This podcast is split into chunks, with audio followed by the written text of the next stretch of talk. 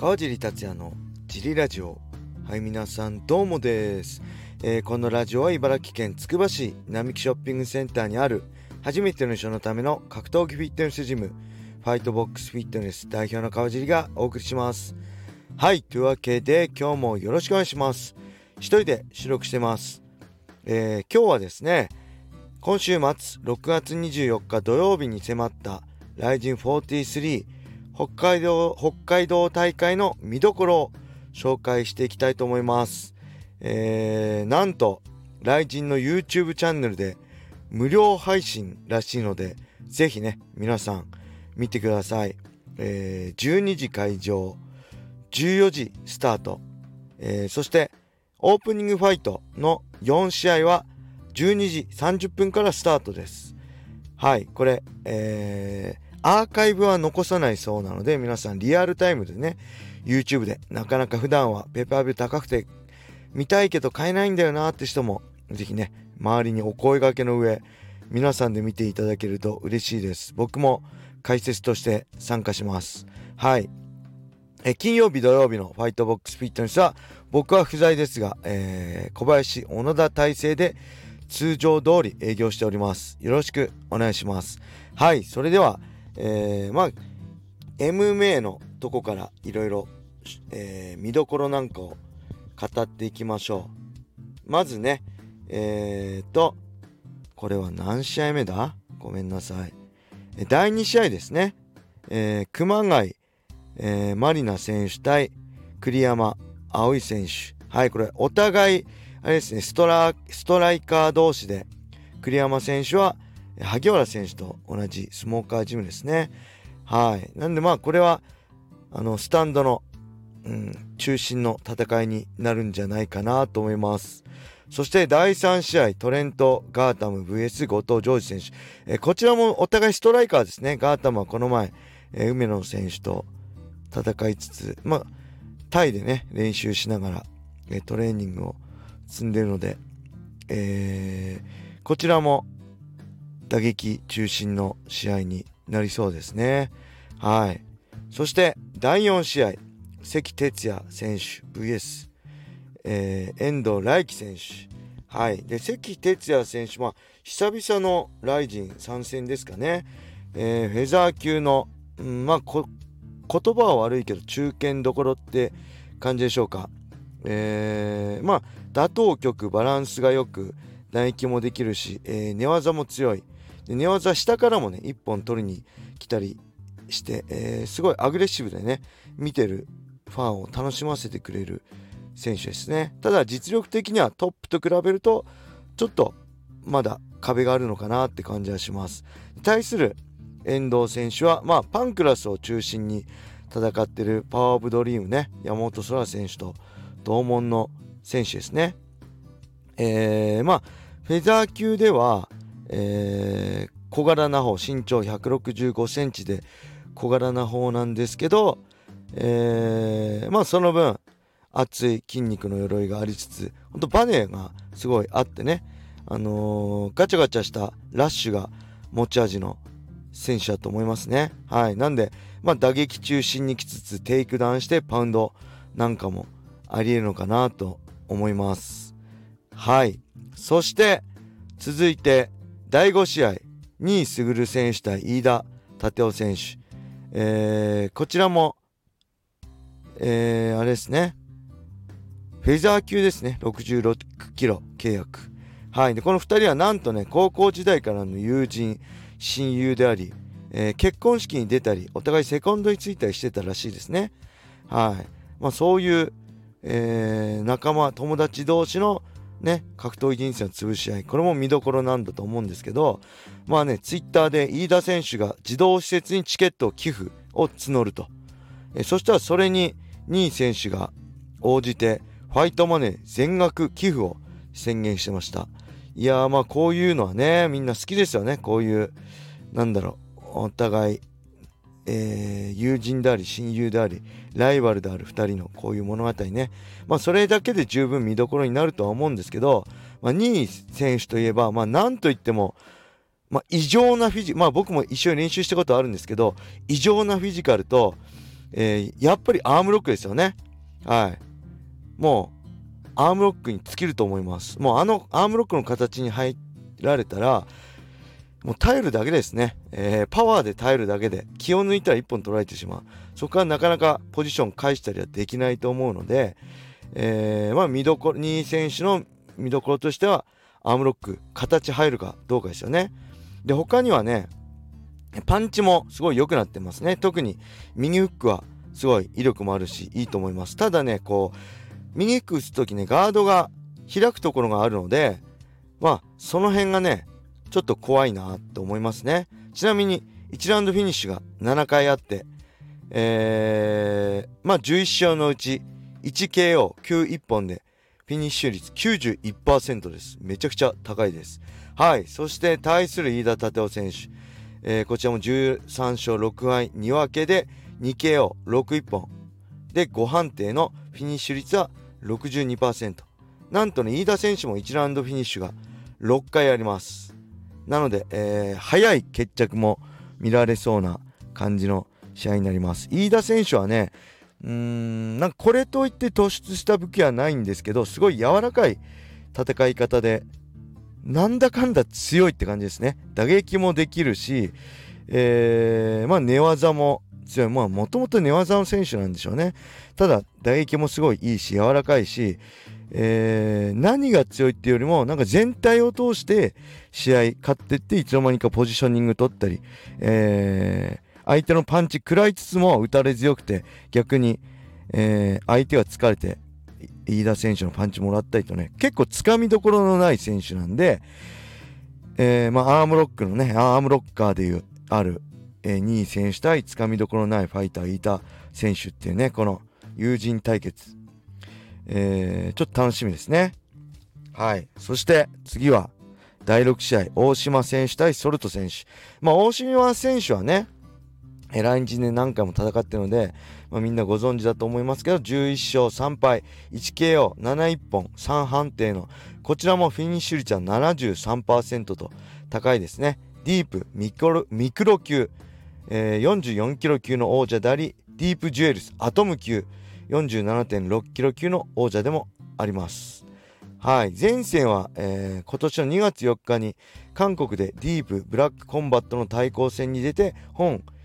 イェリン選手に、えー、3ラウンド59秒腕十字で勝ってますね。まあ、大島選手の強さといえばやっぱそのグラップリングですよね。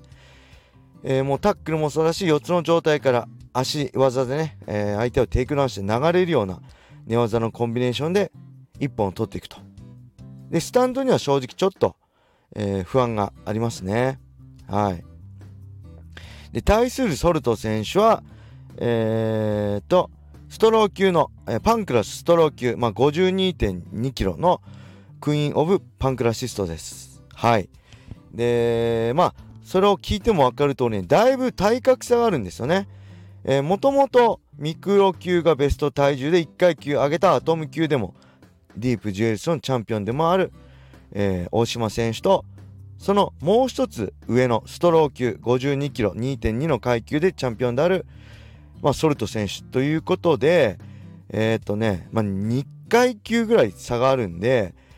その階級差が気になりますねはいまあ展開としてはね組の大島対打撃のソルトってなると思うんですけどまあ、キャリアね、戦績でいけば圧倒的に大島選手なんですよね。あの、ソルト選手はパンクラスでのね、可連戦の2連勝で、こう、体感したの目立つんですが、まあ、それ以外はね、シュートで1勝2敗のファイターなんで、もう普通でいけば、えー、倒して大島選手有利かなと思うんですけど、まあ、ソルト選手は差しも強いしね、投げへの耐性も強いので、えー、差されずに、えー、あじゃあ、えー、大島選手としては差さずにタックルでテイクダウンできるかどうかだと思いますね。うん、ただやっぱり、えー、体格差がちょっと気になります。はい。そして第7試合、久保優太選手対木下空手選手。えー、久保選手は、まあ皆さんご存知のね、K1 のトップファイターから MMA に転向した久保選手1勝1敗 1KO の戦績ですねまだまだ MMA ファイターとしては、実力が、えー、計り知れません対する木下空手選手は、えー、和女子慶州家ハーツですね大沢健二さんのジムの選手で6勝6敗1分け 6KO そしてオールフィニッシュ。そして全て1ランあ1ラウンドフィニッシュは5回ありますね、えー、WKF 極真世界大会軽量軽重量級準優勝してます。まあなんといってもストライキングですよね。あのー、なんだろう一撃一撃での KO が魅力的ですよね。なんでこの2人の対決はえー、まあ周りも期待して本人たちも狙ってるのはスタンドでの KO だと思います。ただまあキャリアのね戦績を見ても分かるように MMA ファイターとしては圧倒的に木下選手が、えー、勝ってますね。ただファイターとして、えー、キックボクシングとか K1 の戦績も含めれば久保選手はキャリア多いです。年齢的なこともね35歳対久保選手35歳木下選手対木下選手26歳。だからねこの辺の MMA ファイターとしての、えー、強さを木下選手は見せるのか。あくまでまあ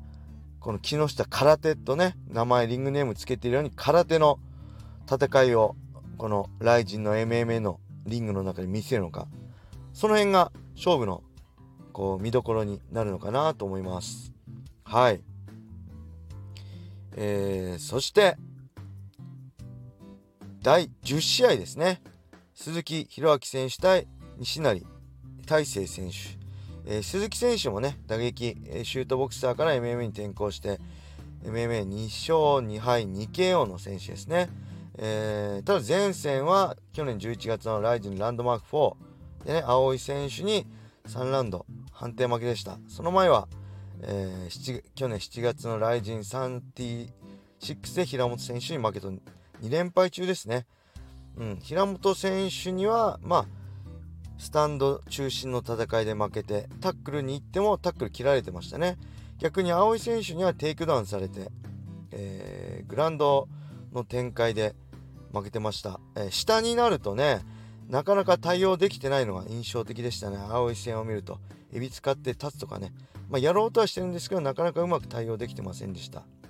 で対する西成選手は、えー、これ朝倉選手の朝倉未来選手のところの選手なんですよねブレイキングダウン8にも出てて僕も生で試合見させていただいてまあそこは当たり前ですけどキックボクシングルールなんでスタンドで戦ってましたけどまあ基本的にはねえー、組んで強い選手だと思います。打撃もすごい良くなってますけど、まあ、レスリングの選手なんです。レスリング出身なんですかね。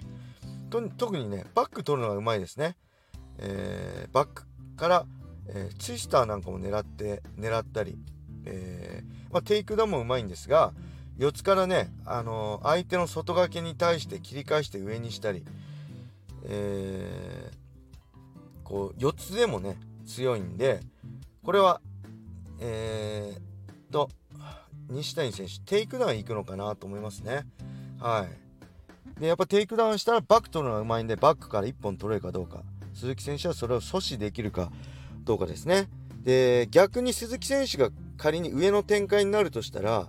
えー、西谷選手ね、ちょっとこう、立ち上がる時ね、相手に背中を向けて立つ、ちょっと癖があるので、その辺がちょっと怖いですね。その辺を狙われると鈴木選手にバック取られる可能性もあると思います。まあ、ただ基本的にはスタンドで戦いたい鈴木選手対テイクダウンしたい西成選手かなと、あ、西谷選手かなと思いますね。はい。あの、西谷選手はね、グランドコントロールすごいうまいんで、この辺見る、見てもらえると、すごい面白い試合になるんじゃないかなと思いますね。はい。そして、次は、これすごい長くなっちゃいますね。えーと、次は、第11試合。関根シュレック秀樹選手対上田美京選手。ヘビー級ですね。関根選手といえば昭和の男49歳です。えー、前線はね、熊本のナックルズで、えー、イベントで、えー、林田選手に1ラウンド腕十字で勝ってますね。この大会にはゴミ選手や、えー、ジェイジ・カルバン選手も出てましたね。はい。その前はスダリア選手に KO 負け。まあ、プロレスラーであり、昭和の男である。まあ、関根選手は、やっぱ組んで勝負だと思うんですよね。で対する上田選手前線は去年12月のグラチャンで、えー、ソン・ムジュ選手に1ラウンド12秒で KO 勝ちしてます。ソン選手の全身に、まあ、左前蹴り左、えー、インローそして左ミドル最後は左ハイキックでダウン取ってからパンド KO でした。とにかくね、で、高坂、その前は高坂戦ですね。去年の4月のライジン35の高坂戦で MMA デビューして、1ラウンド2分5秒でね、高坂さんのミニフックをテンプルに食らって、えー、負けしてしまったんですけど、やっぱポテンシャル半端じゃないですね。高坂戦も、やっぱりね、すごい強かったですね。やっぱ左右両構えできるのと、特にそこからの左の攻撃ですね。左はい、左前蹴り、ね、左三日月ですね。はい、その辺もめちゃくちゃ強いんで足技は強いと思うので、えー、ちょっとそのテンプにもらって KO 負けしたこのパンチのディフェンスがね極真は顔面のパンチじゃないんでその辺がどう対応できているか。また基本的にはスピードも、えー、ね、バネも瞬発力もちょっとね、えー、レベルが違うんじゃないかと思ってるんでその辺関根選手がまあ気合と根性でどう上田選手を攻略するか。そして上田選手はしっかり MMA っていうな何でもね選択肢が多い舞台で自分の武器であるね極真の一撃を見せれるかどうか。そういう試合かなと思います。そして次は、えー、八千選手対ザック・ゼイン選手ですね。こちらは第12試合八千選手対ザック・ゼイン。八千選手は前線ね10月のあその前にあれですね。巌流島で木村選手に KO 負けして以来のね去年年末の以来の試合ですね。MMA は前線去年の10月のライジン39福岡大会でボイド・アレンをびっくりするぐらいの僕が乗り移ったんじゃないかっていうぐらいの付け込みで判定勝ちしてましたね。はい。その前はルイス・グスタポルイス・グスタポに KO 負けと。まあ苦しいえー、勝ってもなかなか評価が上がりづらい試合をしてそこからの巌流島で KO 負けからの復帰戦ということでね、まあ、現状厳しい立ち位置っていうのは本人も分かっていると思います。そしてザック・ゼインも、えー、去年の10月のライジン39福岡大会での武田浩二戦、ね、1ラウンド3分35秒腕十字で負けてからの、えー、復帰戦です。まあザック・ゼイン選手の場合、まあ、連敗が続いてるんですよね。えー、敗戦が続いてて、え本人が言ってたのはずっと望んだタイミングでの試合じゃなかったと。勝つために、えー、準備期間がなくても全部受けてきたんだと。まあそういう中での、まあ、武田戦であり今回の試合はだいぶ前に決まってたと思うので、えー、いかにベストコンディションでリングに上がれるか。まあただねえっ、と戦績としては15勝14敗。でまあ五分五分の星なんですけど 4KO11 本1判定なんですよね。勝つ時は KO か1本なんです。まあ1本が多いですね。フィニッシュ率93%まあなんで、えー、まあここは八千選手もねしっかりフィニッシュを狙ってもらいつつスイングのする試合を期待したいと思います。はい。そんな感じで、えー、いよいよ最後ですね。メインイベント、えー、第13試合ですね。フェザー級タイトルマッチクレベル小池 VS 鈴木千尋選手の一戦です。えー、クレベル選手は前戦ね大晦日パトリシオ・ピットブルとの敗戦からの、えー、今回の試合対する鈴木千尋選手は大晦日に中原選手に1ラウンド KO 勝ちしてからの、えー、試合ですね。まあ見方としては、まあ、寝技のクレベル対打撃の鈴木千尋選手だと思うんですけどクレベル選手は結構打撃でも打ち合うんですよね。で打ち合ってパンチもらってもらうんですけどもらった時にあんま耐えないんですよね。普通倒れたくないからグッて踏ん張るんですけど、え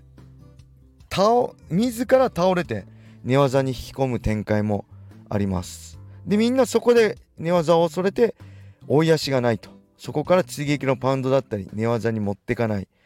でまたスタンドに戻ると、えー、クレベル選手の寝技の展開で1本取られると。でクレベル選手はまあテイクダウンしてとか、えー、あれですね。例えば下から引き込んで綺麗に三角取るとかよりは流れの中でね、えー、相手テイクダウンして相手が立って立ってきたところとか三角を下から三角をして仕掛けて、えー、相手がディフェンスしてきたところ流れた流れのスクランブルの展開で、えー、三角だったりバックリアネキと直だって取るのはうまいですよね。はい、で対する鈴木選手はそう寝技でしっかりがっちり固められるかどうかですよね。自由にさせてしまうと流れるような寝技の展開にさせてしまうと、えー、クレベル選手の展開になってしまうので仮に寝技になったとしてもがっちり固められるか。まあこれパトリシオ選手もそうでしたよね。深追いせずにポジショニンあのトップポジションに入ったらまずは自分のベースを作って深追いせずに安全なとこからしっかりパウンドだったり寝技の展開で勝負してましたよね。だからまずはえー、クレベル選手相手にベースを寝技になったベースを作れるか。でそれだけでは勝てないのでやっぱ KO できるかどうかだと思うんですけど、まあ、鈴木選手のねパンチを一発一発もろ食らえば、まあ、失神 KO もありえると思うんですけどまあね鈴木選手はあのー、前に出る力が強いんですよね。とにかく前に出る力が強いと。突進が魅力なファイターですね。はい。けど、まあ、他の試合、まあ、平本連、平本戦なんかを見てもわかるんですけど、えー、打撃で突っ込んだ後、そのまま、えー、組みの展開まで持ってって、四つからテイクダウンとか、まあ、そういう展開もね、うまいんですよ。打撃じゃなく、打撃だけじゃなくて。で、組んでも強いし、あのー、寝技でもね、あの、今成選手相手に、臆せずね、えー、フットスタンプで突っ込んだり寝技の展開付き合ったりしているので、まあ、その辺ねあのクレベル選手相手にも、まあ、倒したパンチで例えばフラッシュダウン取った後追撃に行くのかなとちょっと思いますねあとスタンドの展開でも、まあ、ガンガン行くとは思うんですけどあの鈴木選手としては、えー、ストップゴーができるかどうかだと思うんですよね。あのガンガン行くんですよ。前に出る力がすごいんです。前に出るプレッシャーがね、めちゃくちゃ強いんですよね。はい。で、前に出ながらパンチを打って、距離がゼロになったら組んで、組んでもテイクダウンにつなげることができると。ただそれをね、クレベル選手相手にやってしまうと、まあ、クレベル選手のペースになってしまうんですよね。はい。だから、今回はしっかり止まれるか。突っ込まないで打撃打ち打ちつつ、ストップして、でそこからまた改めて GO ができるかどうかですよね。ずっと前に出続けるんじゃなくてストップしてまた再び攻撃に切り替えられるのかどうか。その辺がねまあ勝負のあのー、肝になってくるんじゃないかと思いますね。はい。まあプレッシャーかけつつ行く時は行って、えー、前に出つつしっかりステップあストップして、えー、一回クレベル選手の攻撃を待って待ってって切ってでそこからまた前に出て攻撃できるかどうか。その辺のねストップゴーができるかどうかが、えー、この試合の見どころになるのかなと思います。はいそんな感じで、えー、6月24ね14時から北海道で開催される RIZIN43 の MMA の見どころを話してみました、えー、もう一度言いますが RIZIN のね YouTube チャンネルで無料放送ですので、ぜひね、皆さん、えー、見ていただけると嬉しいです。ちなみにリアルタイムでアーカイブはないそうなので、リアルタイムで見てください。はい。そんな感じで今日はこれで終わりにしたいと思います。皆様、良い一日を。またね